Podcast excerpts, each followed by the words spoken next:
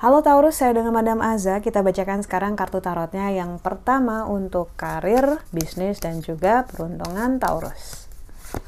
Kartu yang keluar untuk karir dan bisnisnya Taurus adalah Death. Death ini merupakan uh, petunjuk untuk terjadinya transformasi ataupun perubahan yang signifikan. Kartu Death transformasi perubahan ini macam-macam ya.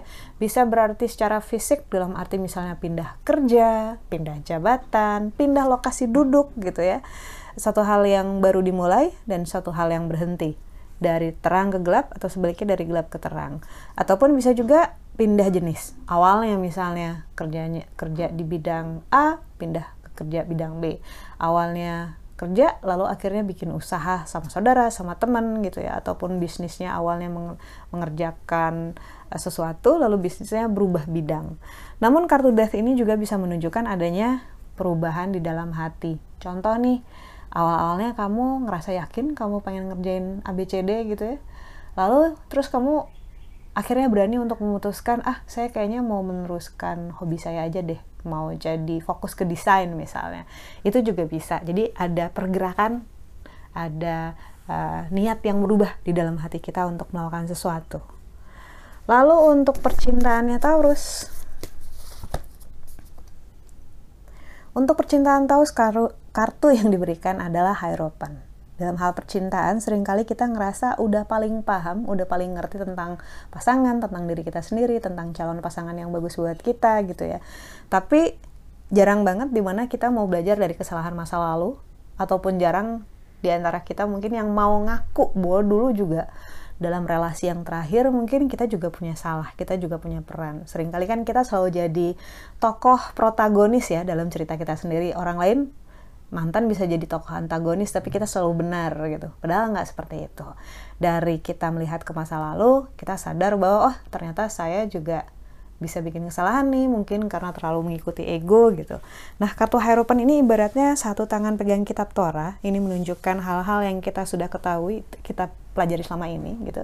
Dan satu tangan di telinga itu untuk benar-benar mendengar menerima masukan, menerima sudut pandang dari orang yang berbeda, dan bisa juga menerima bahwa bisa jadi yang kita lihat bukanlah kenyataannya.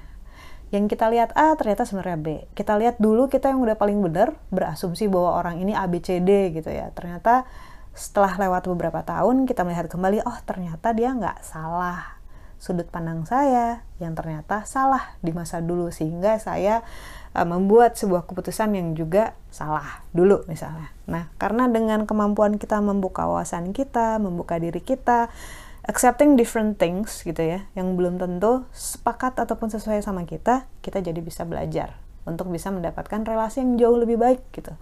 Karena kalau kita sendiri nggak berubah nggak berusaha menjadi lebih baik terus kita nuntut orang lain untuk selalu baik sama kita yang nggak balance.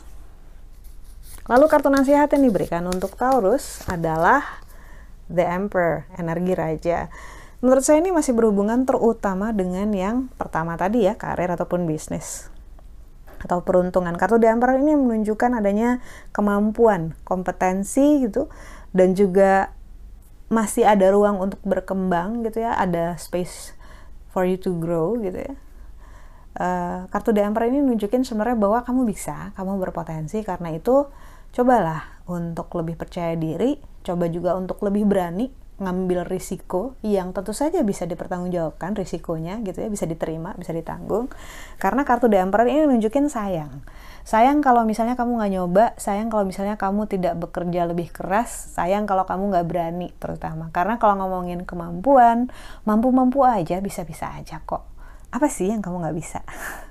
Sekian bacaannya Semoga bermanfaat, kita doakan yang terbaik saja untukmu. Semoga sehat selalu, panjang umur, kaya raya, bahagia, berkelimpahan segala hal yang baik dari Tuhan Yang Maha Esa. Terima kasih. Jangan lupa bantu saya dengan cara di klik like-nya, subscribe, share, dan juga komen.